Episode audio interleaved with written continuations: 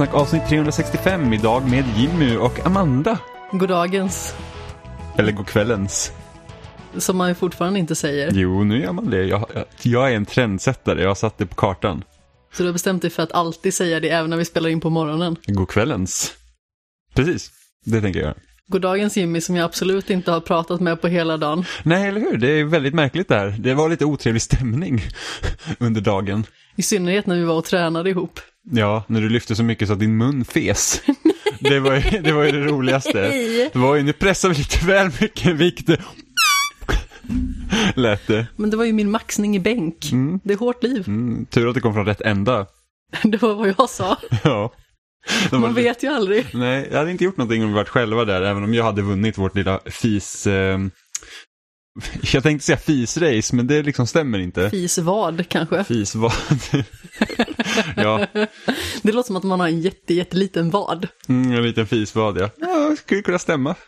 Jag har i och för sig små fisvader. Ja, det har inte jag, så jag har vunnit redan där. Jag har jättebastanta lår och eh, väldigt eh, voluminös rumpa, men vaderna de är fan små alltså. Mm, jag är bastant, punkt. För de som inte vet, vi har, vi har en tävling om den, den som fiser först i varandras närvaro förlorar. Vi vet inte vad den andra vinner dock. Eller vad den andra förlorar. Hallå, vinsten räcker. Jag tror Ja, i och för all, sig. alla som har lyssnat på den här podden vet i alla fall att jag gillar väldigt mycket att vinna. Så att det, det duger ganska bra där att få en vinst faktiskt. Det gör jag också i och för sig. Tycker det är väldigt trivsamt att vinna. Jag hade väldigt ont i magen i helgen däremot så att det var inte långt ifrån. Mm. Nej, men jag höll mig. Man satt med spänning och väntade så här, ska man Det kunna... gjorde jag också. Ska man, ska man kunna känna segerns sötma komma eh, vinandes? Men jag har inte icke. ätit pizza på flera månader så det var jobbigt att bearbeta den osten alltså. Mm, nu vet vi vad jag ska trycka i. Åh, vad gott det ska bli med ostsås och lite friterad ost och efter. Det blir bara ost. Ja fast nej. Hur gott osten är. Mm, Basti. Jag känner, jag känner att här, den goda osten är ju bara en, en väldigt bra tillfällighet för att få det att fisa i så fall. Ja det kan man tycka. Mm. Men vi ska inte prata om fis. Ja, men vi måste ju liksom täcka upp för att Oliver inte är med. Sant. Faktiskt sant. Så fiskvoten är nu fylld. Oliverkvoten är fylld. Ja. Till bredden. Men vi ska inte prata om det. Eh, Nintendo hade sin första direkt på, jag tror det var 18 månader eller någonting sånt. Eh, Är det så länge sedan? sen de hade en riktig direkt. De har haft så här typ indie showcase. De har haft och- indirekt. Men de har haft sina indie showcases och ehm, vad heter det mer, Eh, så här mini-direkt, typ så små korta videos mer eller mindre. Medan senaste liksom, den, en så här stor, lång direkt var i september 2019. Jaha, hade jag ingen aning om. Nej men nu vet, nu vet du. Eh, och eh, många var ju typ väldigt hypade för de trodde att man skulle få visa typ, alltså man ser ju alltid sina listor på nätet, typ det här och det här ska de visa. Och då är det liksom, eh, det är de klassiska, de klassiska det här att åh, det här är typ eh, Nintendo-fans eh, dröm att få utannonsera typ ett nytt F-Zero, Metroid Prime Trilogy, man ska få trailer på Breath of the Wild 2 och trailer på Metroid Prime 4. Du vet sådana saker som egentligen inte makes no sense. Eh, Folk är väldigt bra på upphaussning i allmänhet. Ja, precis. Och sen så läcker alltid så här dokument, ett litet utskrivet A4-papper där det är typ hur många felstavningar som helst och så ska man försöka liksom få igång att det här är liksom någon form av legitim läcka. Men så var det inte.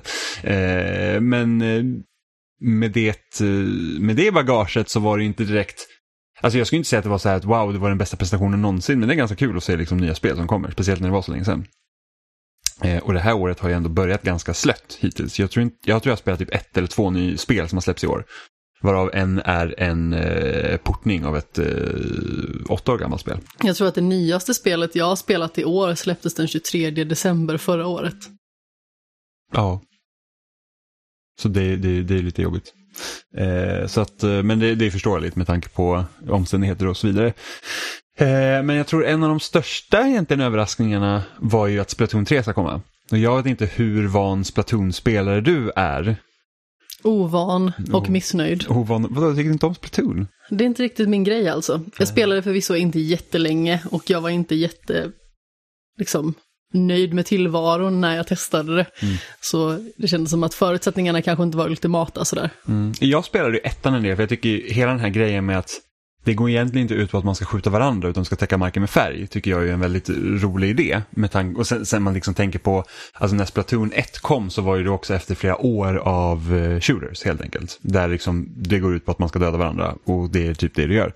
Uh, Splatoon så, alltså Nintendo vred ju lite på det, vilket gjorde det så himla roligt. Uh, jag spelade ettan en del, men eftersom jag inte kände någon annan som ägde en Wii U så hade jag ingen att spela med och så kul är det inte att spela själv. Man kan väl säga att Nintendo vände på det till ett Nintendo-ikt sätt. Ja, ja men det kan man säga. Uh, Väldigt familjevänligt. Ja, och sen när tvåan kom till Switch så var vi ju väldigt många som spelade, vi var fyra, fem stycken som spelade Splatoon. och det var ju väldigt kul. Då var det ju dock andra problem som att när man söker match tillsammans så är det inte säkert att man hamnar i samma lag. Vilket eh, kommer till lite mer ganska komiska grejer när Robin hamnar mot oss och vi vann den matchen genom att eh, deras lag kunde bara typ täcka 3, eh, någonting procent av marken med sin färg och resten hade vi och vi stod typ och span killar dem i, i, i deras span helt enkelt. Så det var ganska kul. Eh, så inte för att den här trailern egentligen sa så mycket om vad Splatoon 3 kommer vara. Det började väl typ någon så här postapokalyptisk värld. Man såg ett Eiffeltorn som var upp och ner. Och, så att man liksom började säga, ja, men kommer man gå typ någon Battle Royale eller kommer vi få se någon form av så här, storyläge eller någonting sånt. Och sen så till synes så verkar det komma liksom in i en vanlig liksom Splatoon-match.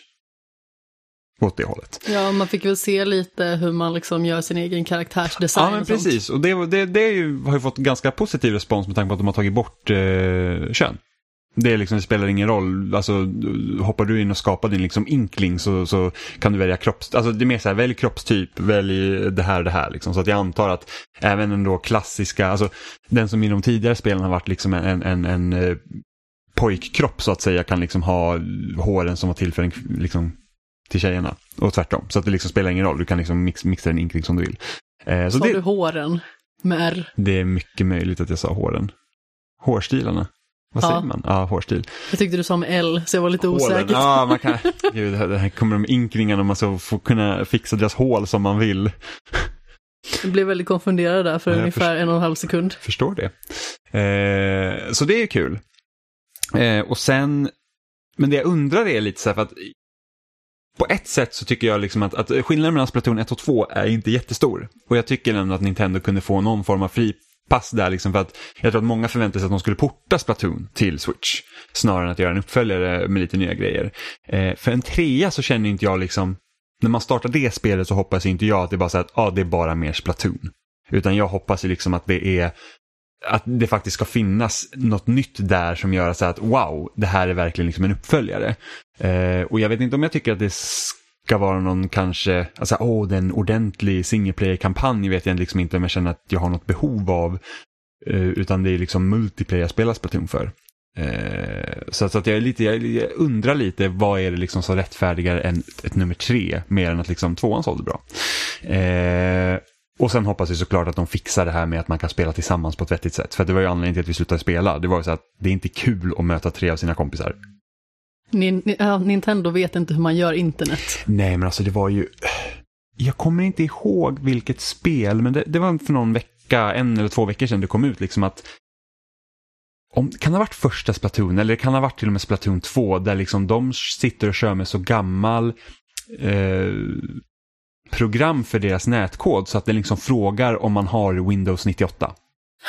Och det förklarar ju en del, liksom, att, att, att, det, att det är så himla skevt. Att Nintendo var ändå ganska snabba på bollen det här med online-spel. För att Nintendo DS hade ju online. Och det var då de började med Nintendo Wi-Fi Connect och grejer. Och jag vet att det flera så här, typ McDonalds gick in i samarbete med dem att det var Wi-Fi hotspots och typ olika tågstationer och sånt. Så Enköpings tågstation var en Wi-Fi hotspot för Nintendo. Det är ganska kul.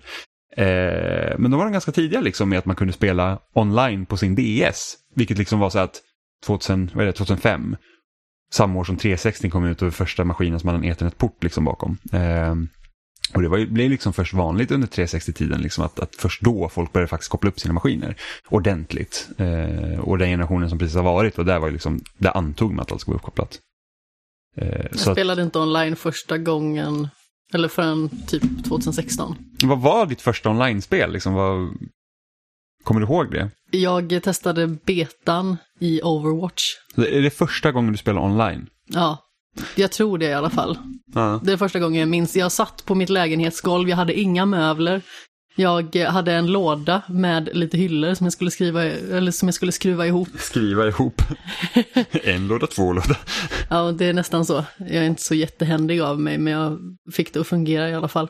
Eh, men sen så hade jag liksom min tv och min Playstation 4 stående på golvet. Så där satt jag och testade den. Skrev förhandstitt för eh, IGN Sverige. Mm. Mitt första online-spel, det kan nog ha varit Mario Kart DS faktiskt. På DS. uh, eh, och sen vet jag att när jag fick, för det var så himla sjukt, när jag fick min 360 så hade jag inte någon internetuppkoppling. Så jag kunde koppla ihop, vi hade inte bredband när jag bodde hemma. Utan vi hade ju bara mobilt bredband. Och uh, så var det lite trixigt hur man skulle liksom få, speciellt med Windows Vista, kommer jag ihåg att det var liksom problem att dela internet från en dator som har en dongel i sig till, eh, till Xbox. Så att det var liksom många konstiga försök. Jag tror det var så att, alltså, med någon dongel så var det så att jag behövde ha min Xbox startad före datorn, annars så kunde man inte hitta någon IP-adress eller något sånt där. Så jättemycket krångel som varit med det. Eh, idag är det mycket, mycket lättare att dela nätet. Man går nästan bara in och bara så att ja, men jag vill dela från den här till det här och då är det okej. Okay. Men då var det inte då. Spela mycket Skate och Halo 3 och så dog man i Halo 3 och sen hakade sig hela nätverksuppkopplingen så att man typ fick sitta i dödsskärmen i typ en minut så att alla gick förbi en ifall man ledde. Gud, våra Xbox One-konsoler har ju gjort något väldigt märkligt den senaste veckan. Ja men precis, de, om jag råkade koppla min tv så att den känner liksom av att åh, i det här HDMI-uttaget så sitter en Xbox. Eh, det har resulterat i att våra tv-dosor, alltså kontrollen som styr tvn, startar maskinerna. Men alltså det är ju så att din eh, tv-dosa startar ju båda våra tv-apparater, ja. men jag kan inte styra din med min. Så när du startar din, då startar din Xbox. Det har också resulterat i att helt plötsligt så började min Xbox starta. Det är jättekonstigt. Så när jag startade min tv, då startade min Xbox och den stängde av din. Ja, det är jätteskumt för att jag kan... Det var lite olyckligt. Så, min, så jag har kopplat ur min. Min tv-kontroll kan ju starta din tv. Ja. Din tv-kontroll kan inte starta min tv. Och du kan inte styra min Men jag kan inte styra heller. din tv, jag kan bara sätta på den. För att jag tror att det är, någon, det är någon form av bluetooth-grej i de kontrollerna som gör att de parar ihop sig liksom en tv. För när din tv var ny så råkade jag para ihop din kontroll med min tv först.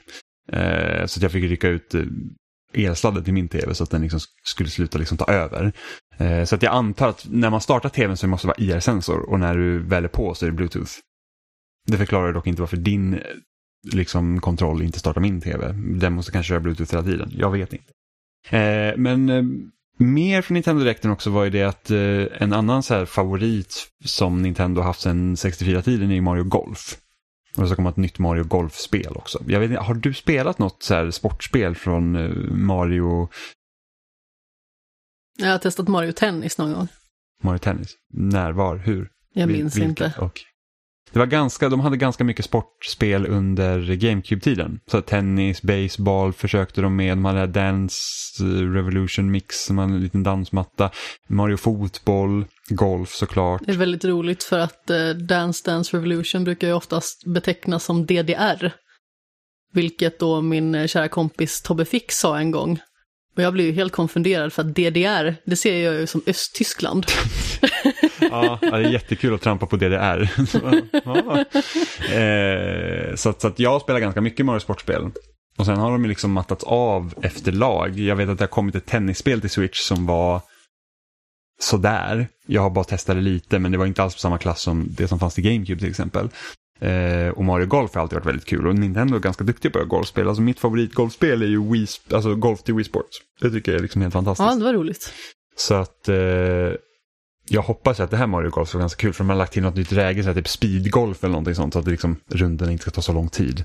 Eh, så det såg ganska kul ut. Men alltså golfspel eller golfminispel är ganska roligt så jag skulle faktiskt bli, gud nu svamlar jag här i mörkret jag på att säga. Eh, det ska bli kul att testa det. Mm. Men golf är en rolig sport för det är, liksom, det är på gränsen till att vara jättetråkigt. Alltså verkligen alltid så här, när man tänker på golf så är det inte så här, bara, fan vad kul det är med golf. Man tänker golf, man säger bara, det är golf. Eh, och, och, även om jag spelade rätt mycket golf till GameCube, alltså Mario Golf, så var det inte så att, det är inte så att man, åh jag gillar Mario Golf så nu springer jag och köper så här Tiger Woods PGA Tour på en gång. Utan det krävdes ju först när vi hade en Wii, för att vi, vi spelade väldigt mycket Wii Sports Golf. Och då tänkte jag, men då måste ju andra liksom, golfspel också vara ganska kul på Wii eftersom du har ju rörelsesensorn i kontrollen. Det var liksom det som gjorde det. Så jag köpte Tiger Woods PGA Tour 2007 tror jag. Och det var ju liksom, alltså visst det var ju liksom mer avancerat. Och blev kunde... det för torrt för dig? Ja, det blev för torrt och det är liksom så att utbytt var de här liksom typ stora Mi-figurerna och typ eh, gulliga Nintendo-musiken till typ så här eh, fula 3D-karaktärer typ så här grå. Alltså jag har aldrig sett någon som kan få en så här gräsmatta och se så jävla grådassig ut utan det var ju det spelet. Det var ju hemskt tråkigt. Det är ändå intressant att eh, golf har blivit en så liksom stor och vedertagen sport med liksom stora prissummor involverat medan bowling inte ses som en sport överhuvudtaget, även att bowling faktiskt är mer fysisk. Alltså man går kanske inte exakt lika långt, men man har ju liksom ett rörelsespektrum som är större liksom i själva slaget, om man säger så. Men många tror ju liksom inte ens att det går att tävla i bowling. Mm, jag antar att golf har blivit så stort för att just det är så himla det är en enkel sport liksom att socialisera när man går där för att man slår ett slag och sen måste du gå en kvart. Och sen så just det här med att det är mycket affärsmöten som görs på golfbanor och sådana grejer. Ja, nej men säkert. Eh, nej men alltså som bowlare under väldigt många år så har man ju fått höra både det ena och det andra. Jag kom fram till att jag har bowlat i 20 år i år. Och att eh, det är ofta man liksom får höra det där liksom att eh, nej men bowling, där går man ju bara ner och dricker några öl och så kastar man lite boll liksom. Men det fungerar ju inte så. Bowling är en jättekomplex sport. Och att eh, hela tiden eh, liksom bli ifrågasatt i form av att, ja, men så går det verkligen att tävla i bowling? Va, finns det lag? Och så vidare och så vidare. Alltså det är ganska så eh, provocerande på något vis jag vet inte hur många år det liksom har kämpat för att bowling ska bli en olympisk sport. För alltså om vi tar curling till exempel mm. så är de inte helt olika. Nej, men curling och biljard är väl också en olympisk sport? Är det? Nej, det kanske inte är. Nu är jag lite osäker. Men jag vet att man, nej. Det... Men det finns ju ganska så många liksom precisionssporter som är mer vedertaget att tävla i, alltså bågskytte, dart till exempel och sådant curling återigen. Det var ju väldigt sidospår, men jag tror att eh, det är väldigt vedertaget att bowling är liksom ingen sport. Det är bara fredag kväll på något vis. Mm, men jag, jag, antar att det är för det är folks många så här relationer till bowling, att det är någonting du gör, du går liksom, det är något du gör med kompisar när du går och bowlar. Det är inte som att man, ja ah, men ska vi ta en kväll på curlinghallen liksom? Jag tror att det är det. Så jag, jag, kan tänka mig också att folk kan bli lika förvånade när man säger så att ah, men folk tävlar i biljard. Jag testade en variant av curling när jag var i Österrike för en herrans massa år sedan. Det var roligt men svårt. Ja, jag har aldrig testat curling faktiskt. Jag tycker det är jättekul att titta på, eller tyckte i alla fall. Det är superspännande. Det är en av de mest spännande sporterna under typ vinter-OS till exempel. Ja, men det är verkligen, jag kommer ihåg det var typ OS, kan det vara vinter-OS typ, var det slutet av 90-talet? Eller precis i, var det OS 2000? Jag minns inte, men då kommer jag då, då, då kollar vi mycket på curling. Ja, alltså jag kommer ihåg att den enda ishockeymatchen som jag liksom har kollat på från början till slut, det är eh, finalen i OS 2006 måste ha varit i Turin. Eh, och då kollade jag på nästan allting annat som hörde det olympiska spelet till också naturligtvis. Men just det är väldigt signifikant just för att jag tycker inte att hockey är så kul att titta på. Och hockey är jätteroligt att titta på. Men alltså, de jagar det här stackars lilla knytet som man liksom inte ens kan se typ. Och sen så blir det gruff. Men jag tänker så här att hockey, det, jag känner det händer mycket mer i hockey. Så att typ, jag har försökt titta på fotboll flera gånger och det är bara så att det, alltså, det, det är så tråkigt. Jag är precis tvärtom. Ja. Föredrar varje dag i veckan att kolla ja, på fotboll. Är, sen har jag också haft otur mina fotbollsmatcher. Jag har sett kanske tre eller fyra stycken hela matcher i hela mitt liv. 0-0. I varenda. Och det är så att ja, de sparkar bollen och springer till ena sidan av banan och så sparkar de bollen och springer till andra sidan av banan. Man säger men ingenting händer ju. Så att eh, jag har nog haft ganska mycket otur också. Men sen är jag inte så jättesportintresserad heller. Jag är mer så att jag tycker inte om att titta på sport, jag tycker om att utöva sport i så fall. Jag tror att jag är mer sportintresserad överlag än vad du är. Ja, gud ja, definitivt. Men det är samma typ med spel. Det är så att jag sitter inte och kollar på massa Twitch-streams och sådana grejer. För jag tycker om att spela spel. Jag är när jag tycker om att titta på när andra spelar. Så att eh, det är lite samma sak där. Fast i och för sig, jag tittar hellre på hockeyn och spelar hockey för att man får så jävla ont i fötterna av att eh, åka skridskor. Ja, vi kom ju fram till det för några veckor sedan, liksom, hur länge sedan var man stod på ett par skridskor när vi såg massa folk eh, åka runt på sjön här nere. Mm. Även så att jag kommer ihåg att vi hade ju en precis sjö i vårt fritids. Eh, så vi åkte ju ganska mycket skridskor och tyckte det var kul. Men jag skulle ju aldrig få för mig nu att ja, nu åker vi skridskor. För jag känner bara så att mina fötter skulle typ mörda mig. Ja, jag minns eh, ganska så många så här plågsamma eftermiddagar, typ på ishallen här i stan. Inte kul. Plus att jag är inte så jättebra på att åka skridskor heller, så jag får hela tiden ha den här typ lilla triangeln med handtag för att jag ska kunna åka fort. Eller typ ha en hockeyklubba, så att Ja. jag liksom har någonting att fästa min balans vid. Även om jag har ganska så bra balans, men just själva skridskon, det är den som sätter käppar i hjulet. Och jag har inte åkt skridskor sen i grundskolan så att det är liksom börjar bli länge sedan nu. Jag tror att jag åkte skridskor någon gång i gymnasiet, Vi hade, typ inte, på Heden i Göteborg. vi hade inte skridskoåkning i gymnasiet. Eh, men eh, Nu hoppas var att... vi i Sverige, Ja, vi svävar iväg Precis. jättemycket. Jag hoppas att Mario Golf är kul i alla fall. Eh, jag skulle hellre se ett nytt Mario Fotboll, ärligt talat. Men eh, sen visade sig att typ en... Av samma team som gjorde Octopath Traveler så visade de upp ett nytt spel som heter, eh, som då kallas Project Triangle Strategy. Eh, så vi får se om det faktiskt kommer heta Triangle Strategy sen när det släpps med tanke på att Octopath Traveler var också ett projektnamn. De tog bara bort Project. Eh, och jag testade demot för de har också släppt ett demo. Så det, det är den här att deras den här stilen som de hittar på, det som de kallar 2D-HD. Liksom. Eh, så det har ju pix, pixelgubbar i liksom mer satt i en, nästan som en 3D-miljö. Så det är väldigt vackert att titta på. Eh, men istället nu för att vara liksom ett, ett, ett eh, rollspel med eh, omgångsbaserade strider så är det liksom ett strategirollspel egentligen. Det såg väldigt spännande ut, liksom just själva strategibiten. Ja, jag vet att många har liksom nämnt att det är typ i stil med Final Fantasy Tactics som inte jag har spelat. Jag, jag tänker att det är mer som alltså, Fire Emblem-hållet. Liksom. Så man har ju hjältar eh, som levlar upp och sådär och så springer runt på banan och, och helt enkelt eh, slåss mot andra fiender. Eh, och jag testade en match i demot och, och första tanken var liksom att det, det är ganska långsamma matcher. Jag tror jag spelade en, en och en halv timme på en match. Eh, och det stod även i demot att de hade gjort så att eh, demot skulle vara lite svårare så att liksom man får känna på riktiga strategierna. Men jag, jag spelar som jag alltid brukar göra, jag bara köttar på. Så att, ty, jag tyckte inte det var speciellt svårt. Eh, och, och jag tror största grejen, för jag tänkte först att Triangle Strategy kanske liksom typ pekar någonting på sig. För att, för att tidigare Fire Emblem, innan Three Houses, så var den här typ att ja, men pilbåge, spjut och svärd hade de ju, eller yxa eller Ja, jo, yxa, spjut och svärd. Liksom den här treenigheten, att det ena är bättre mot det andra.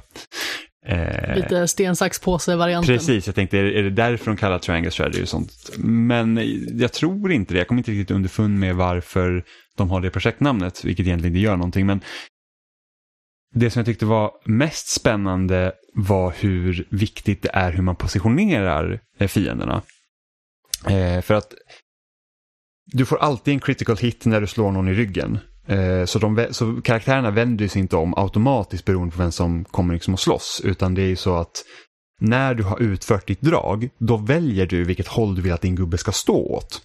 Så att eh, då, då måste man väldigt noga med att planera sig vem har du i ryggen och vem liksom står framför och sådär. Eh, och sen så kör ju inte du hela ditt lag på en gång. Utan det är varannan gång. Så du väljer en gubbe och sen så går fienden med sin gubbe och sen tar du en gubbe. Vilket kanske bidrar till att matcherna kan kännas lite längre.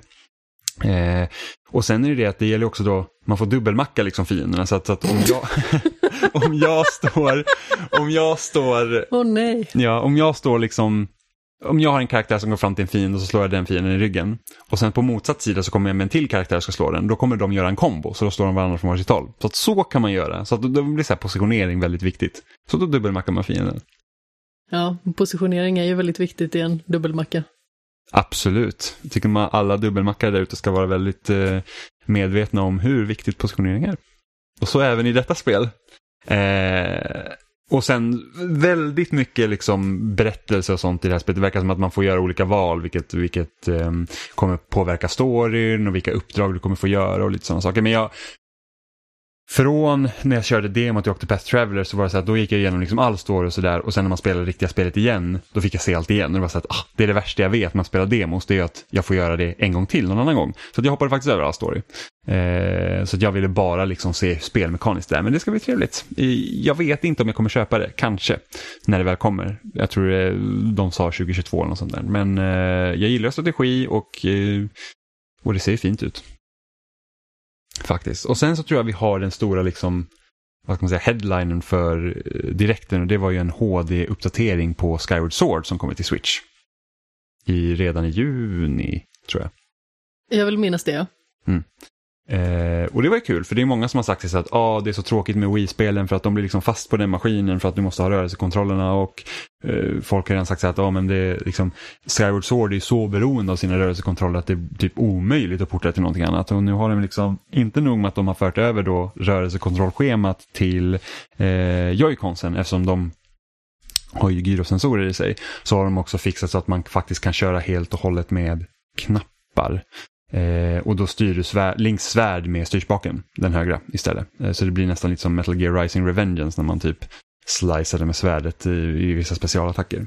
Så det är ju kul. Eh, Skyward Sword är väl typ av, sett, sett av många som ett av de sämre Zelda-spelen. Eh, jag kommer ihåg att jag gillade det väldigt mycket. Jag tror jag satte det som årets spel det året, även om jag ångrar mig i efterhand. Eh, Vilket år kom det nu igen? 2010, 2011. Ah, okej. Okay. Så jag hade nog i efterhand så här satt Portal 2 där. Ja, jag hade ju satt uh, Batman Arkham City. Mm. Fast i och för sig, jag har inte spelat Skyward Sword heller. Nej, men uh, har du spelat någonting? Av, jo, lite Zelda har du spelat va? Ja, jag har spelat uh, det första och det tredje. Och jag har spelat A Link Between Worlds också. Men har du spelat någon av 3D-spelen? Alltså jag har ju testat, ja. men inte vidare mycket. Nej. Eh, för det är också en grej att... Jag har i och för sig testat tvåan också, men det är också 2D. Ja, så för det, är, det är ju en grej att Zelda fyller 35 år i år så att många hade liksom hoppats på någon form av collection och det var och Breath of the Wild 2 kanske ska släppas till hösten och så hoppas de att få typ en 3D Zelda collection i alla fall ett paket med Twilight Princess HD och Wind Waker HD. Eh, och nu var det då Skyward, eh, Skyward Sword HD som visades istället, vilket jag tycker är så kul. Eh, jag tänker att de kanske fokuserade på det i och med att det faktiskt finns två stycken HD-utgåvor. Av, på, eh, på Wii U. Precis, alltså jag vet att det är Wii U och det är liksom inte en ultimat konsol för någon någonsin. Men eh, jag tänker att de kanske gick den vägen för att de här spelen har redan gjorts. Så då kanske de väntar med dem. Mm. Eh, så att de, man liksom ser att de inte bara återanvänder exakt samma sak en gång till utan att man ger sig på ett annat spel. Mm. Men jag kan också tänka mig att många såg så här att ja, men med Mario 3D All-Star Collection som släpptes förra året så var det så att ja, men varför inte sätta in Twilight Princess, Wind Waker och Skyward Sword i ett paket? Ja, så tänkte jag också. Mm. Och det hade ju varit trevligt. Uh, nu har jag både Twilight Princess och Wind Waker till Wii U också. Men jag, jag, jag, klarade aldrig ut Twilight Princess. Jag, köpte, jag kommer ihåg det var samma E3 som de hade så här stor eh, media blowout på Breath of the Wild. Och jag, jag är inte så här, Twilight Princess är inte mitt favoritzelda. Jag, tycker, eh, jag håller inte det jättehögt. Jag tycker att det, blir, det var på tok för långt. Eh, men det var så att om oh, jag är så jävla sugen på Zelda så jag kör Twilight Princess HD. Jag köper det. Eh, och jag kommer kanske till tredje templet eller någonting sånt där innan jag, det kommer något annat att spela. Eh, men Wind Waker älskar jag ju. Ja, jag har ju tallat lite på Wind Waker. Mm. Eh, men Skyward Sword är ju, har ju i alla fall seriens bästa Link och Zelda tycker jag. Alltså de, det är typ, jag brukar säga så här att Ocarina of Time är liksom det spelet som har typ bäst eh, mytologi, liksom hur de presenterar upp världen och, och med hur liksom världen kom till och alla de här olika eh, sages och allt vad de nu pratar om. Det, det tycker jag är jättespännande. Eh, Wind Waker har eh, den mest lekfulla världen och sen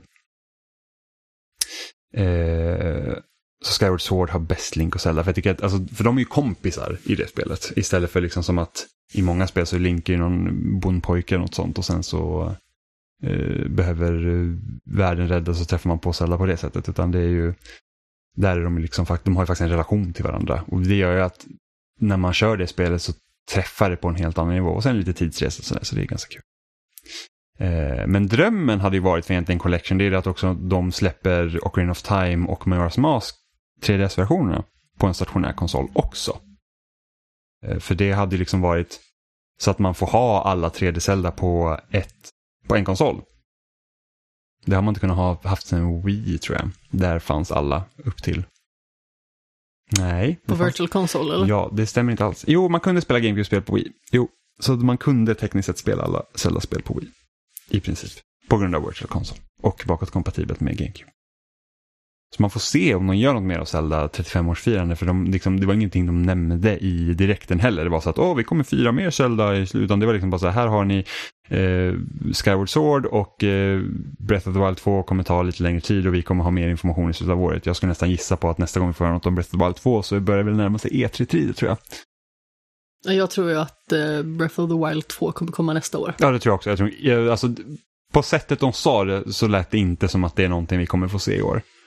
Eh, vilket är lite synd, men... Eh, Kommer i så fall komma som en ganska stor överraskning. Ja, det, det ska jag också säga. Om, om det släpps i år så är det ju verkligen så att... Då, då, för jag, jag tror att tanken är att det skulle släppas i år. Men jag tror att pandemin har liksom kört eh, ihop det för dem. Med det sagt, så vad har du spelat, Amanda?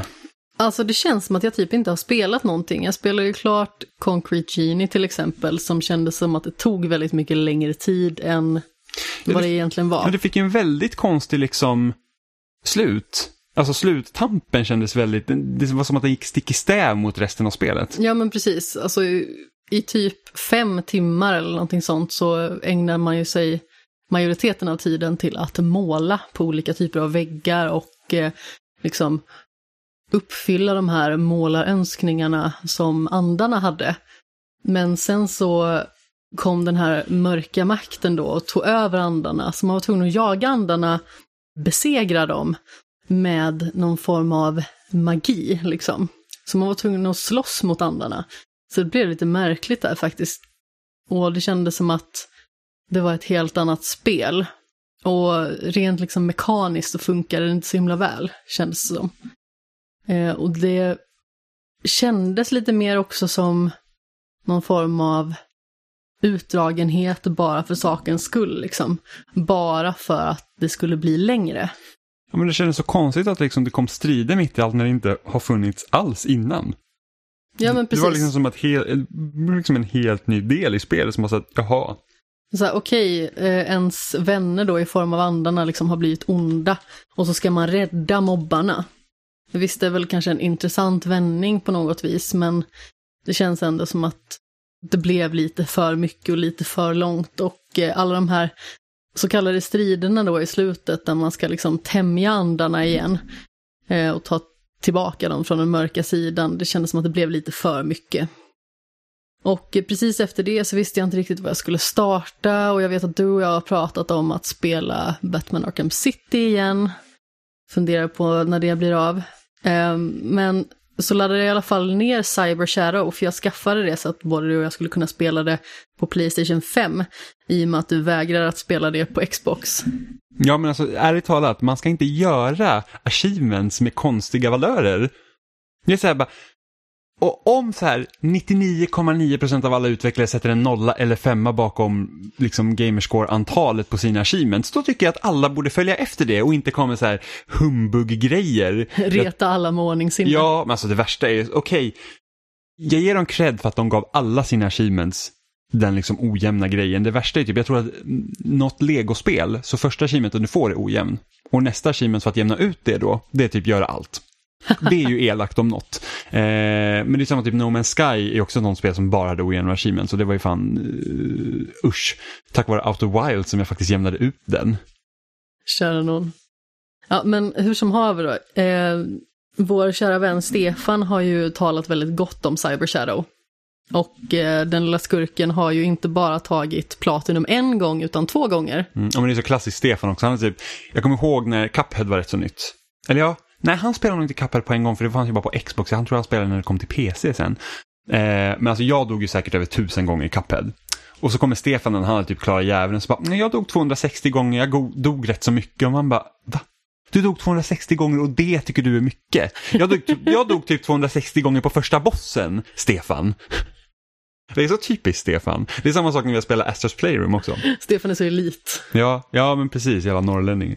Det är det som är, så de käkar bara dunderhonung där uppe eller någonting sånt.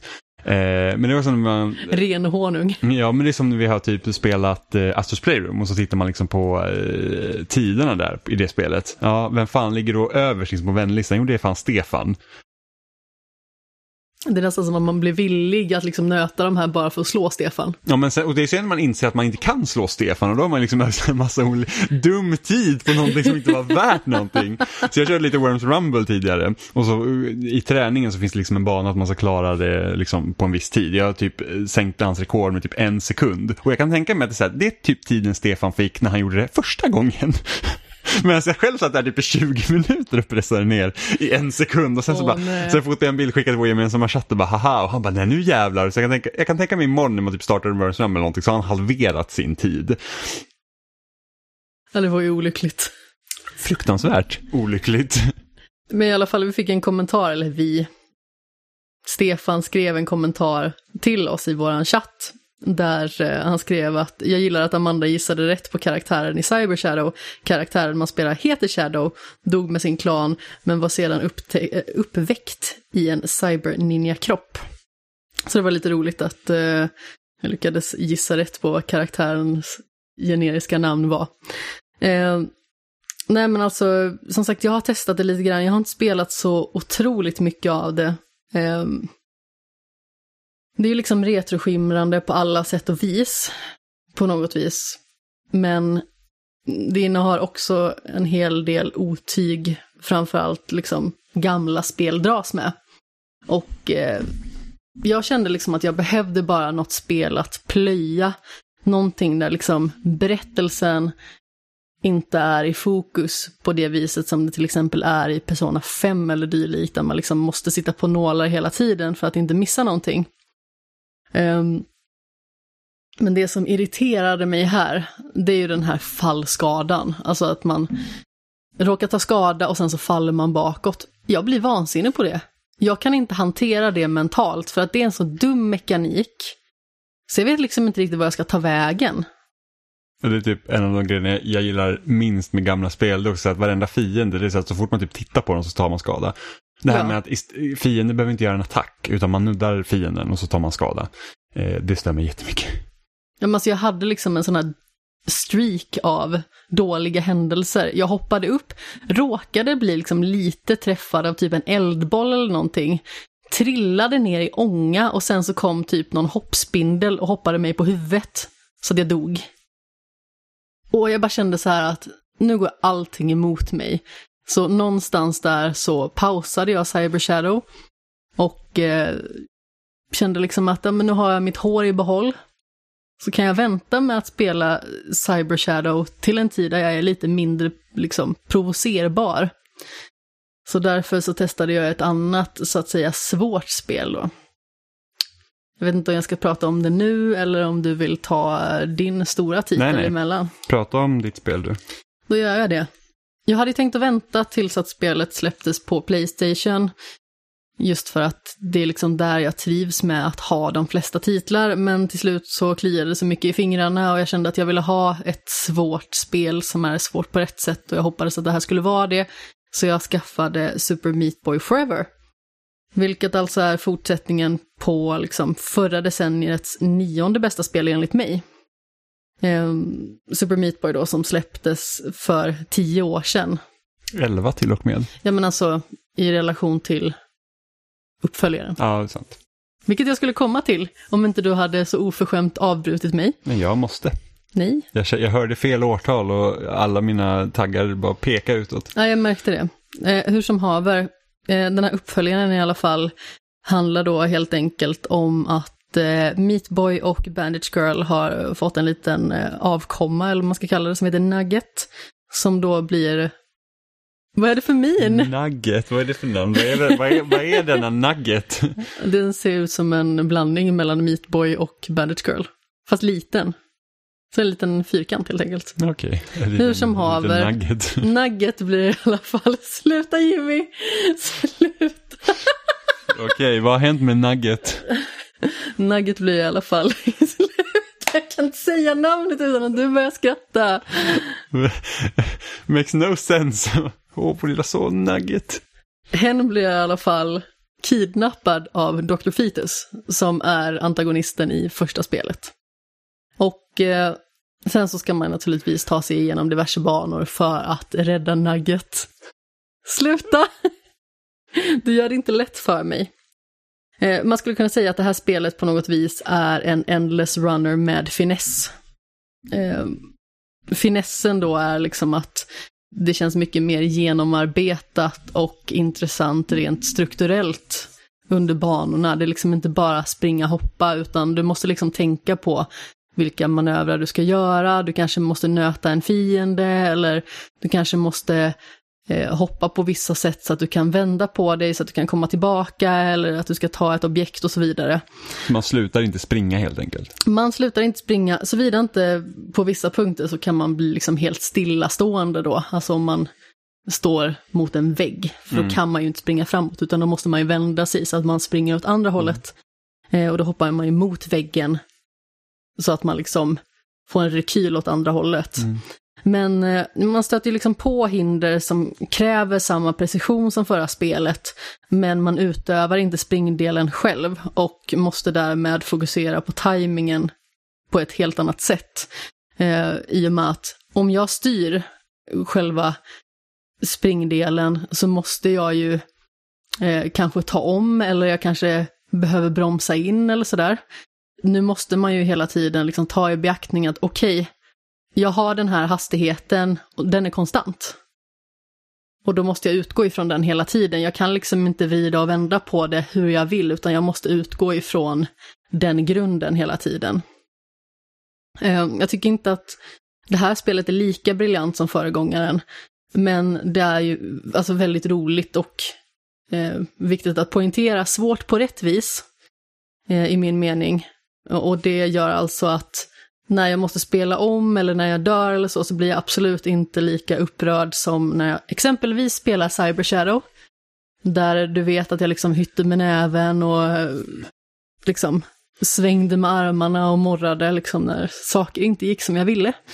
Men, men visst, hade, visst har Meatboy lite andra förmågor också i det här spelet jämfört med föregångaren? Ja men precis, han kan liksom nöta till en fiende, alltså man gör ju ett slag. Ja. Så man kan ju använda sig antingen av A eller B för att hoppa och hoppslå. Så säg att du är i luften, eh, du gör ett hopp och sedan så kan du dasha en gång till. Eller om du hoppar och så är en fiende där så kan du ge den på nöten liksom med en rak höger i stort sett. Mm. Och sen så kan du liksom sväva med den fienden och då slå den igen. Bara för att då genererar det liksom ett hopp till. Och då kan du göra att du kommer längre. Mm. Och sen så kan man också ducka eh, och slå samtidigt. Så säg till exempel att du ska under en eh, klinga och så kommer en fiende samtidigt. Då trycker du på neråt-knappen bara och så eh, duckslår du. Mm. Så det är nya förmågor, det är lite nytt rörelsemönster på det viset, men det känns ju lika tight som första spelet. Eh, precis som jag sa tidigare då, utan att liksom man får styra över ens egen hastighet. Och eh, Ja, man kan ju inte liksom bromsa in, så om man känner liksom att åh nej, nu blir inte tajmingen bra här, då faller man mot sin död. Mm. Man kan liksom inte göra någonting åt det. Nej, det... Men det är lite frigörande också på sätt och vis, liksom att det här är devisen som spelet utgår ifrån. Jag behöver liksom bara hoppa, slå. Mm. Så där man måste liksom, nästan lite som en blandning mellan klassiska Super Meat Boy och typ Bit Trip Runner. Liksom jag har inte det, testat det. Ja, uh, Bit Trip Runner det är liksom så att... Är det roligt? Ja, det är det faktiskt. Vill jag ha det? Alltså man kan nog få det ganska billigt idag så att eh, absolut. Finns det på Playstation? Någon Playstation? Jag vet, inte om det, jag vet inte om det finns på fyran. Jag vet att det fanns på tre. Eh, jag det på PC. Men där, är liksom, där springer du också i en rak linje. Och sen så har du liksom en viss knapp gör en viss sak och mm. så får du bara komma, du måste liksom lära dig sekvens. Att här kommer, ja. här kommer liksom det här hindret och då gör man det här. Ja, men det eh. fina med Super Meat Boy Forever det är att man springer ju liksom inte per definition som i en rak linje. Utan man springer oändligt, men eh, alltså man får ju vrida och vända på det. Säg att du liksom har två stycken stora block som du ska hoppa på. Då kanske du kan hoppa upp mellan dem och då kanske det finns någonting som du behöver ta uppe i ett litet hörn någonstans. Eh, på så vis måste du liksom vända dig så att du är åt rätt håll. Så att inte Meatboy flyger i den andra riktningen. Man kan säga, det, kanske, det finns lite mer eh, utrymme för att experimentera om man säger så. Ja men precis, alltså, det finns ju till exempel nycklar i vissa banor som gör att man liksom låser upp De där jävla vissa delar. Ja men vi- alltså, det kan vara irriterande men i det här fallet är det inte så farligt. Nyckelbanor tillsammans med de här som skjuter missiler som jagar efter den i otid och otid. Alltså fy fan, där är många svordomar alltså.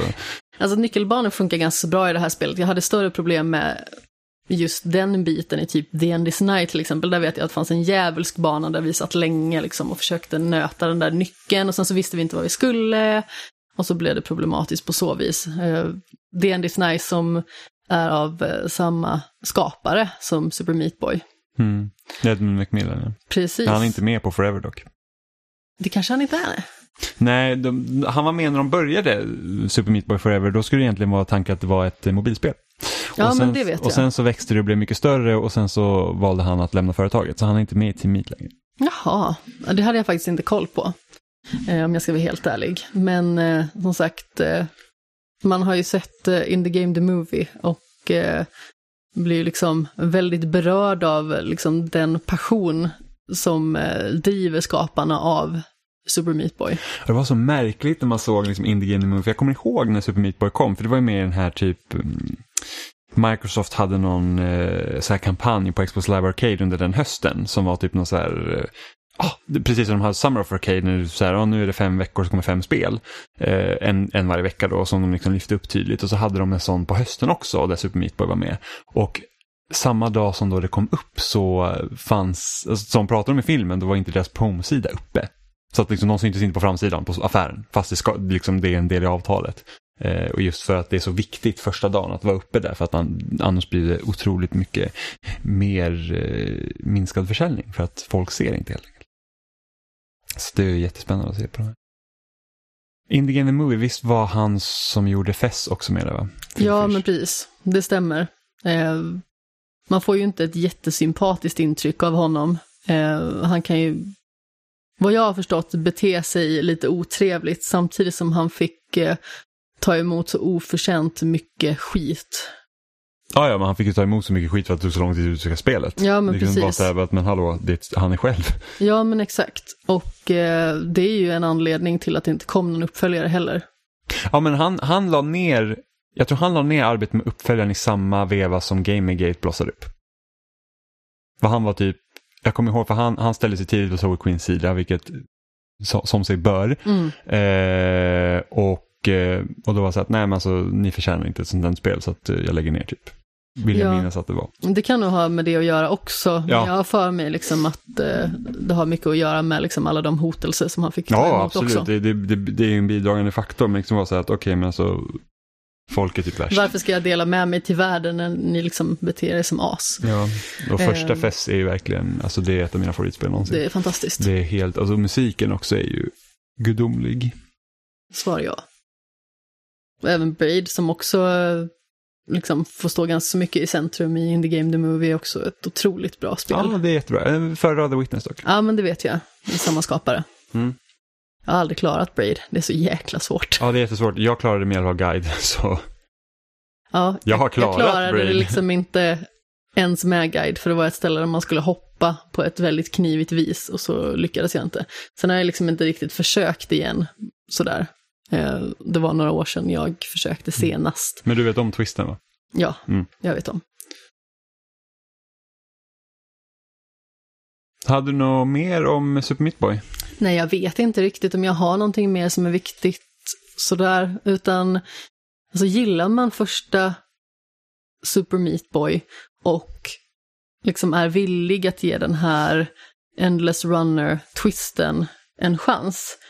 Eh, jag var ju väldigt skeptisk till det från början, men ville ju såklart spela uppföljaren i och med att jag älskar det första spelet. Eh, och tycker att det är liksom ett av de absolut bästa i sin genre. Så då kände jag liksom att eh, ja, men, det borde man spela om man liksom uppskattar svåra spel som är svåra på rätt sätt. Och som sagt, jag ville ju väldigt gärna spela det på Playstation i och med att jag tycker ju att det är trevligt att få troféer och sådär. Och när man vet att det ska komma så, så känner man ju liksom att, amen, kom igen nu, bara, bara släpp det någon gång.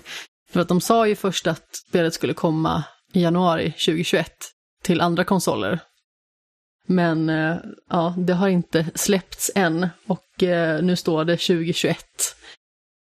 Så jag blir lite psykade här av att eh, valpen håller på att rulla sig på rygg i sängen. Ja. ja, jag har ju ett så här spel som jag typ väntar på för evigt nu. Det är ett spel som heter Routine. Ja, men precis. Eh, som är det här skräckspelet i första person som utspelar sig på den här rymdstation. Och jag tror det skulle typ finnas VR-stöd och sånt i det. Och det här, jag tror jag såg visades första gången typ 2013 eller någonting sånt. Och sen fick det ett releasedatum om det var 2017. Och sen så var typ, vad var det, typ, tror, om det var en vecka innan eller typ en vecka efter releasedatum man hade liksom gått förbi. Så var det så att, nej äh, men ni märker att typ det är den här månaden nu och vi har inte liksom, vi kommer inte släppa spelet utan vi har liksom delar som vi fortfarande kommer behöva fixa. Routine är din The Last Guardian. Ja men typ, och sen dess har det ju varit Sen dess har det varit dött. Så att det, det, jag tror inte att det spelet kommer komma, vilket är jättesynd för det såg så spännande. Det är liksom här retroosande mm, rymdstationer. Men typ tänk, tänk typ framtidsvision alla Alien. Det är liksom, det är gamla, det är, det är gammal teknologi som, som man har liksom långt in i framtiden. Så. Ja, men exakt. Jag fruktade ju lite för Super Meat Boy Forevers öde, i och med att det började skjutas upp. Jag ja, men skulle inte det släppas 2018 redan? 2019 tror jag i april, ja. för att jag skrev upp mitt intresse på det och att jag liksom jättegärna ville spela det. Eh, och sedan kom inte det, så då eh, bad jag om att få spela D&D Sny istället i och med att det precis hade släppts på konsol. Mm. Och eh, sedan blev det uppskjutet, jag tror att det var till våren 2020 och så dök det aldrig upp och sen så kom det till slut då i december 2020. Mm. Jag har också spelat lite. Vad har du? Ja, inte så mycket som du har gjort dock. Jag har spelat... Du har spelat mer. Ja, men jag har spelat en titel. ja, men du har ju spelat ungefär tre gånger så många timmar som jag. Det har jag säkert gjort. Eh, så jag har spelat Final Fantasy 12, The Zodiac Age, som är remastern av Final Fantasy 12 som kom ut på Game Pass. Eh, I, för två veckor sedan typ. Så det har jag spelat. Jag har inte spelat det här tidigare heller. Som, som sagt, jag har liksom haft ganska otur i min Final Fantasy liksom eh, spelande så att 13 tycker jag inte alls om, vilket var det första Final Fantasy liksom i huvudserien som jag spelade. Jag hade kört Crystal Chronicles innan det. Ja, det var det första alltså? Ja, Crystal Chronicles var första Final Fantasy jag spelade och det, det var ju inte alls roligt att spela typ själv. Mitt första var Final Fantasy 4. Mm. Sen jag spelat Final Fantasy 3 till DS. Inte klarat. Sen jag spelat Final Fantasy 6, Final Fantasy 7, Final Fantasy 15 som jag inte heller tycker om. Eh, sjuan gillar jag, sexan gillar jag. Remake av sjuan jag tycker jag är helt fantastisk. Ja. Eh, men då var det dags för Final Fantasy 12 och många så att jag, jag vet att många håller tian högt och att tolvan kanske inte riktigt eh, nådde upp till de förväntningarna. Eh, och mycket av stridssystemet är ganska likt det som finns i Xenoblade. Så att det, det är liksom mer MMO-liknande stridssystem. Att, att, att eh, karaktären attackerar själv och sen så får man liksom välja lite extra förmågor och sånt. Sen tycker inte jag att systemet funkar lika bra i 12 som det gör i Xenoblade till exempel eftersom det är väldigt mycket stöpt fortfarande i gammal så här, omgångsbaserade strider också. Det är att jag måste gå in och välja magier medan i Xenoblade till exempel då handlar mycket om positionering och så har du den där liksom raddan med det här är dina attacker du har där nere. Så det finns ju mindre attacker att göra i Xenoblade eh, än vad det finns i 12. Det finns mycket mer där men, men jag tycker att Xenoblade-system är mycket smidigare. Eh, men ändå, striderna lyckas hålla mig ganska engagerad ändå. Eh, för att det kan bli rätt så knivigt ibland när man liksom har magiker och måste se till att alla har liv och, och, och liksom i vilken ordning man ska göra dittan och dattan. Det enda jag kan känna med Xenoblade Chronicles det är liksom att det är lite svårförståeligt för den oinvigde liksom. Ja, och tvåan är typ sju resor värre. Oj. Alltså det tog mig 40 timmar innan jag förstod kombosystemet i Xenoblade 2. Jag var såhär att jag fattar inte. Alltså, jag, bara, striderna är så jäkla tråkiga för att liksom jag, jag förstår liksom inte hur man ska komma igång där. Jag tror jag läste typ tre eller fyra guider på nätet för att liksom säga att kan någon bara förklara för mig vad fan det är som pågår i det här spelet? Och sen när man liksom kom igång det och kunde liksom få ganska långa kombokedjor, då var det ju mycket roligare. Men liksom, det ska inte krävas liksom en typ så här, doktorand i stridssystemet i ett spel för att komma liksom på det. Kanske eh, inte. Men, sen, men, men Final Fantasy 12 är liksom inte, det är inte det bästa Final Fantasy jag spelat och det är inte det sämsta heller, utan det, det hamnar någonstans mitt emellan. Eh, och, och, det känns som att det här spelet präglas ganska mycket av Star Wars prequel-trilogin.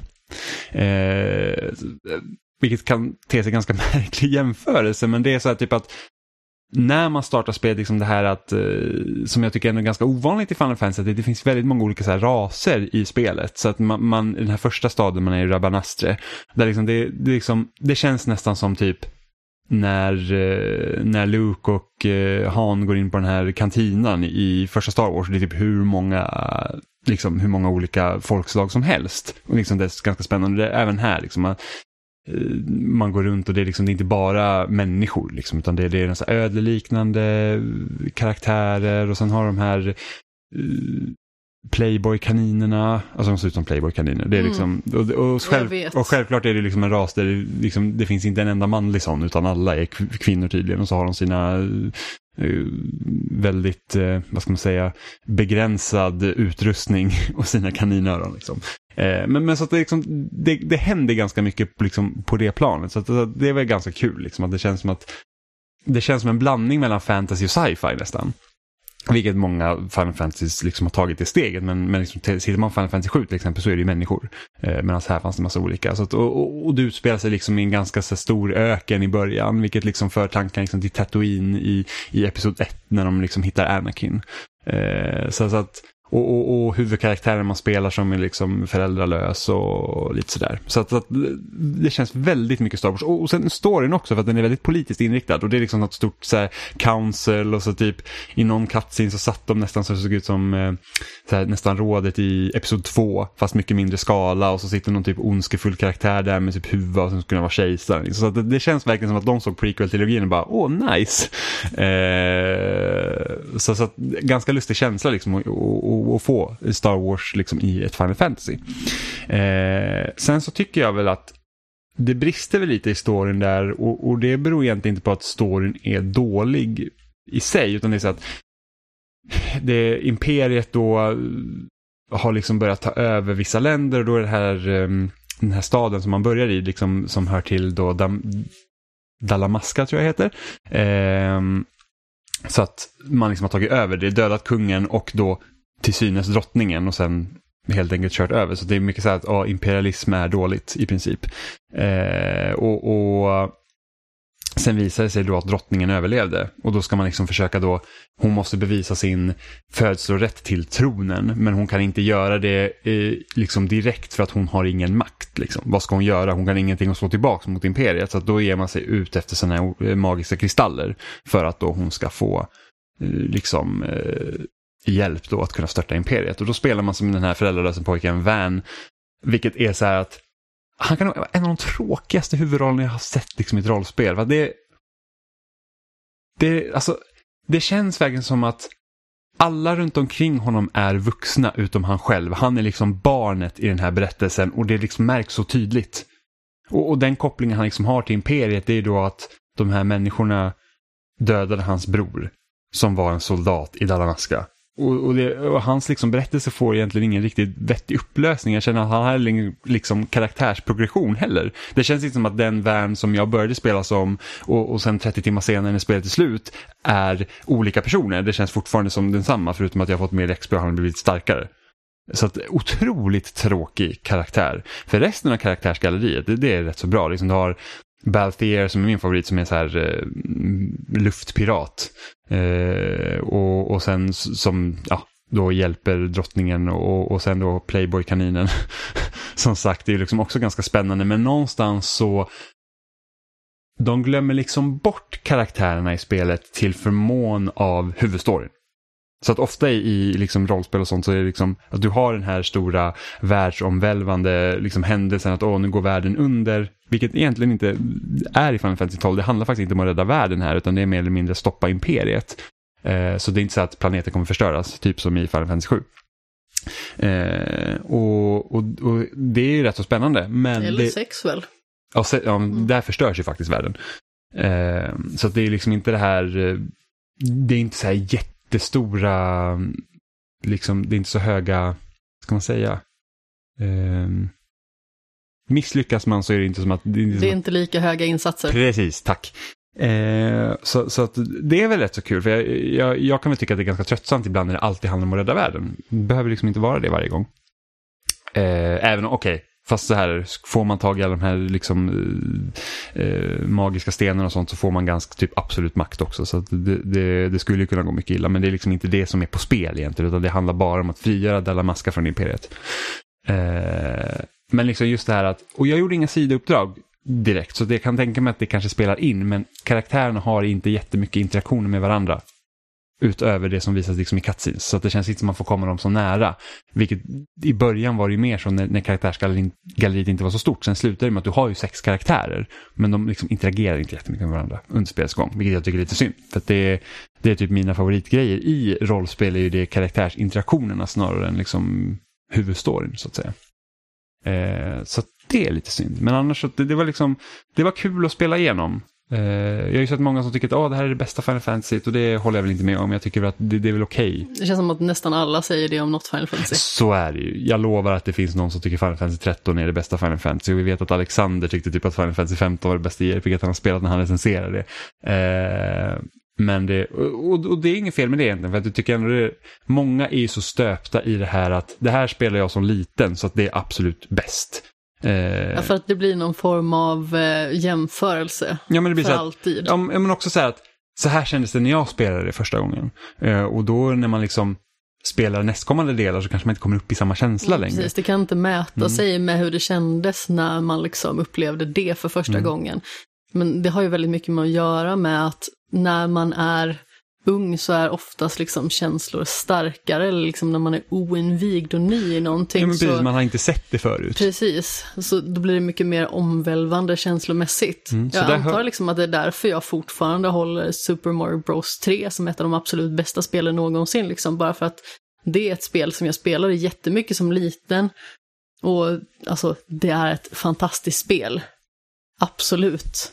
Men samtidigt så det kanske inte är det bästa plattformspelet eller ett av de bästa. Men det kanske är för att jag minns det som så. Mm, fast där är ju fördelen med liksom hur bra designat Super Mario-spelen är, de tidiga 2D-spelen, är, är att de är fortfarande otroligt också. bra. Alltså jag körde ju när när... Um, Vi ska spela trean ihop för övrigt. Ja, när, när, Nintendo släppte sin NES-app på Switch, då körde jag igenom Super Mario Bros 1. Liksom, det är fortfarande kul. Alltså hur många har man inte spelat liksom första Super Mario, men det är liksom fortfarande så bra. Och det, och det är så att man spelar många andra plattformsspel så känner man sig att liksom, det är Mario, alltså så det känns att hoppa med Mario liksom 86. Det är liksom inte alla som lyckas naila det ens idag. Nej men eh. precis, alltså om vi tar till exempel då Super Meat Boy så är det liksom ganska så nära i känsla. Tycker jag i alla fall. Ja, För att det är väldigt responsivt, det är plattformsperfektion. Ja, men sättet man kontrollerar Meatboy på är verkligen liksom, det är det, det är liksom, man kan vara så jäkla kvick när man blir riktigt bra på det. Liksom, man bara flyger fram på banan och liksom studsar hit och dit. Och liksom just det här med att du har springa snabbt, man kan liksom typ klistra sig fast på väggen och, mm. och liksom hoppa mot det. Det liksom känns och det är alltid ens, egen fel, äh, ens eget fel när det går dåligt. Mm, eller missilerna. Ja, fast samtidigt liksom, det jag finns ju element som är störande. Det finns det ju i de flesta spel. Jag förstår vad du Men menar. samtidigt så, om vi tar liksom ett exempel som Cyber Shadow så känns det liksom som att det skapas en kedja av skit som inte jag kan ta mig ur. Mm. Um, och att det kändes som att de sammanträffandena just där var med en gnutta otur. Mm. Och det är också Mario, liksom det spelet där det var så himla känns så himla bra att hoppa i det spelet att om det är någon emulering som inte liksom klarar av att fixa det exakt, då, då känner man genast att något är off. Ja, men precis, det är det något lurt på gång liksom. Ja. Eh... Men det är ju samma sak i Lost Levels till exempel, det är ju också verkligen så otroligt precis. Mm. Men, men jag har ju säkert också sådana spel som jag känner att det här, här var det första jag spelade här, så klart, självklart kommer jag tycka det är bäst. Jag vet ju att Många håller ju så här Mario Kart 64 som, som bästa Mario Kart för att det är många som spelar det liksom när de var i, i yngre tonåren. Eh, jag tycker Mario Kart 64 var ju såklart kul när det kom. Det har ingenting mot de Mario Kart som har kommit efter. Eh, och jag håller ju Mario Kart Double Dash högst men det är också det jag har spelat mest när jag var yngre. Så att visst, det, det kan, liksom, jag kan ju liksom falla för samma sak där även om jag har spelat Double Dash i vuxen ålder också och tycker fortfarande att det är helt fantastiskt kul. Eh, såklart. Men tycker man Mario Kart 64 är bäst om man felar. det är bara så. Eh, men eh, det ska bli kul och, och, jag väntar nu på att Final Fantasy 10 ska komma till eh, Game Pass också. För det har jag alltid velat spela. Och sen såklart vill jag spela 8 och 9 också som finns på Game Pass redan. Men man måste liksom, man får ta dem lite med mellanrum för att det är ganska bastanta spel. Det, det är liksom ja, så, absolut. Det är så att, ah, här är ett spel som ska vara 40 timmar långt. Det här är mitt liv nu. Ja. så att, och, och, det är liksom, och, och, speciellt med tanke på att idag så är ju många spel så långa. Det, är ja, liksom, det, det verkar ha blivit standard. Och det är lite jobbigt. Ja men precis, den öppna världen är på något vis grundmallen för tillfället. Liksom. Allting ska vara större och bättre och mer. Och eh, det jag känner att jag behöver just nu det är liksom lite mer kompakta små upplevelser.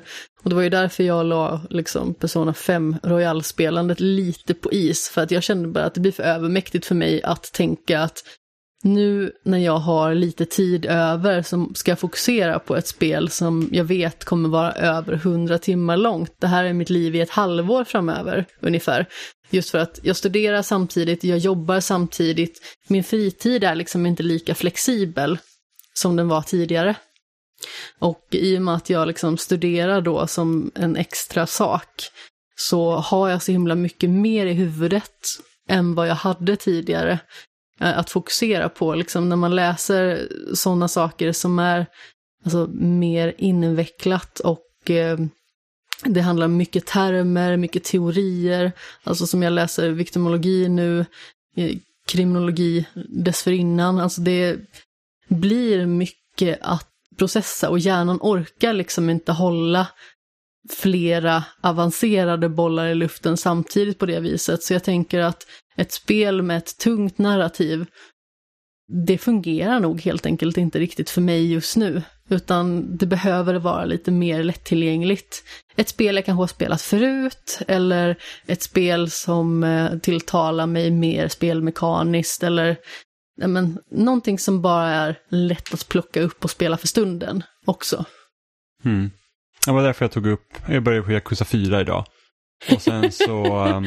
för att det är så enkelt och kort. Nej, nej, nej, nej, jag började på Yakuza 4 och sen så började jag också spela lite Worms Rumble så att man har något att byta av. Ja, jag vet, jag retas bara. Uh... Så att jag äntligen kan spela Like a Dragon sen. Mm. När jag är klar med fyran så har jag bara två spel kvar sen. Ja, jag har tänkt att vi skulle spela det samtidigt, men du kommer ju bli klar så himla tidigt, så jag antar att jag eh, får spela det efter dig eller något. Nej, nej, men sen måste jag ju skaffa Like a Dragon också. Ja. Någon gång. Så att eh, jag vill ju bara liksom vara redo tills jag är redo ja. för Like a Dragon. För att Yakuza 5 ska typ vara 50 timmar långt. Det ska typ vara det längsta i serien. Eh, och sen Yakuza 6 uh, eh, kör vi lite, lite rimliga eh, parametrar igen och sen är Like a Dragon också typ 50-60 timmar långt. Så att, eh, ja, och det har ju en helt ny struktur också. Mm, precis, så jag, jag räknar inte med att, jag kanske räknar med att vara klar med Yakuza 6 fram till sommaren eller någonting sånt. Ja, men någonting sådant skulle väl kunna vara rimligt och då har jag ju inte studier längre för jag studerar ju till i början av juni mm. och sedan så har jag antingen ett uppehåll eller så kanske jag inte studerar mer, det vet man ju inte. Det här är liksom lite mer ett test för att se om studier är för mig och jag kände att jag blev slagen oväntat hårt av eh, tempot på en halvtidskurs som denna. För det har ju varit väldigt intensivt för mig och jag känner liksom att jag hänger nästan inte med i svängarna.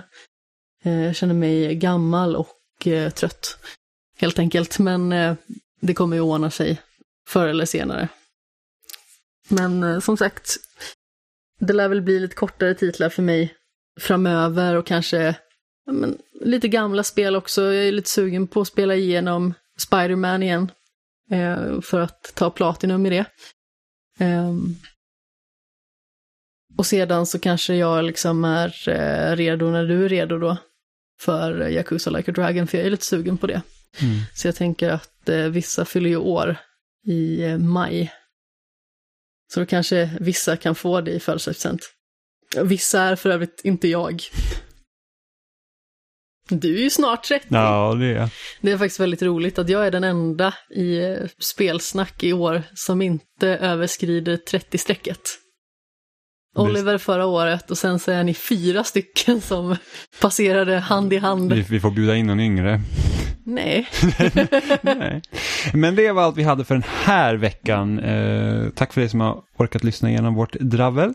Eh, ni hittar oss vanligt på spelsnack.com. Där finns också länkar till alla ställen vi finns som Spotify, YouTube, eh, Apple Podcasts och Google Play antar jag att det heter. Jag vet inte vad Google har för liksom benämningar. Jag har sagt Google Play nu flera veckor i sträck här. Det kanske heter något helt annat. Eller Google som vissa säger. Google, eller Google som jag hade en klasskamrat som också sa. Så får man ju inte Jag göra. känner så här, Google kunde man säga typ 2000 när Google var nytt. Gog- Om man inte kunde engelska så bra. Ja, men Google liksom så här 2000, Eller Google, ja, det säger min faster vet jag. ja det, det är lite skäms faktiskt på det. Ja, Eh, absolut. Ej godtagbart. Ja, men eh, vi finns också på YouTube där ni kan lyssna på podden eh, och se typ gamla Let's Play-videos som vi har gjort en gång i tiden. Eh, ni kan också mejla till oss på kontakt spelsnack.com eller byta ut kontakt mot några av våra förnamn som Amanda, Jimmy, Oliver eller Johan. Så hittar man oss där med om man vill har synpunkter eller känner att man vill fråga någonting eller vill att vi ska diskutera någonting speciellt. Vi tar emot allt. Ja, jag kan ju säga det om Johan också, att han kommer ju återkomma, men han är framförallt klippmaestro nu ifall man liksom undrar vad han är. Att precis. Han blev ju pappa Ja, för ett litet tag sedan. Så ja precis. han tog eh, ett litet steg tillbaka och fokuserade mer på det tekniska. Ja, mm, precis. Så att eh, Johan är förälder, hurra hurra. Jag tror inte vi har sagt det, för att det, det, det var lite oklart och när eh, Johan skulle komma tillbaka. Så att det var så att, ska han säga själv att han har blivit pappa eller inte? Men nu, här outar vi honom för världen. Ja, men precis. Precis. Om, om man inte har blivit sagd att man har ett barn i spelsnack, har man ett barn då? Det blir lite som det här att eh, om ett skog faller i... Eller, Om ett om, ett skog, om ett träd faller i skogen har det verkligen fallit. om, ett skog, om skogen har fallit så bara nej, här har inte hänt någonting. Eh, men vi hörs igen om en vecka. Hej då. Puss i ljumsken.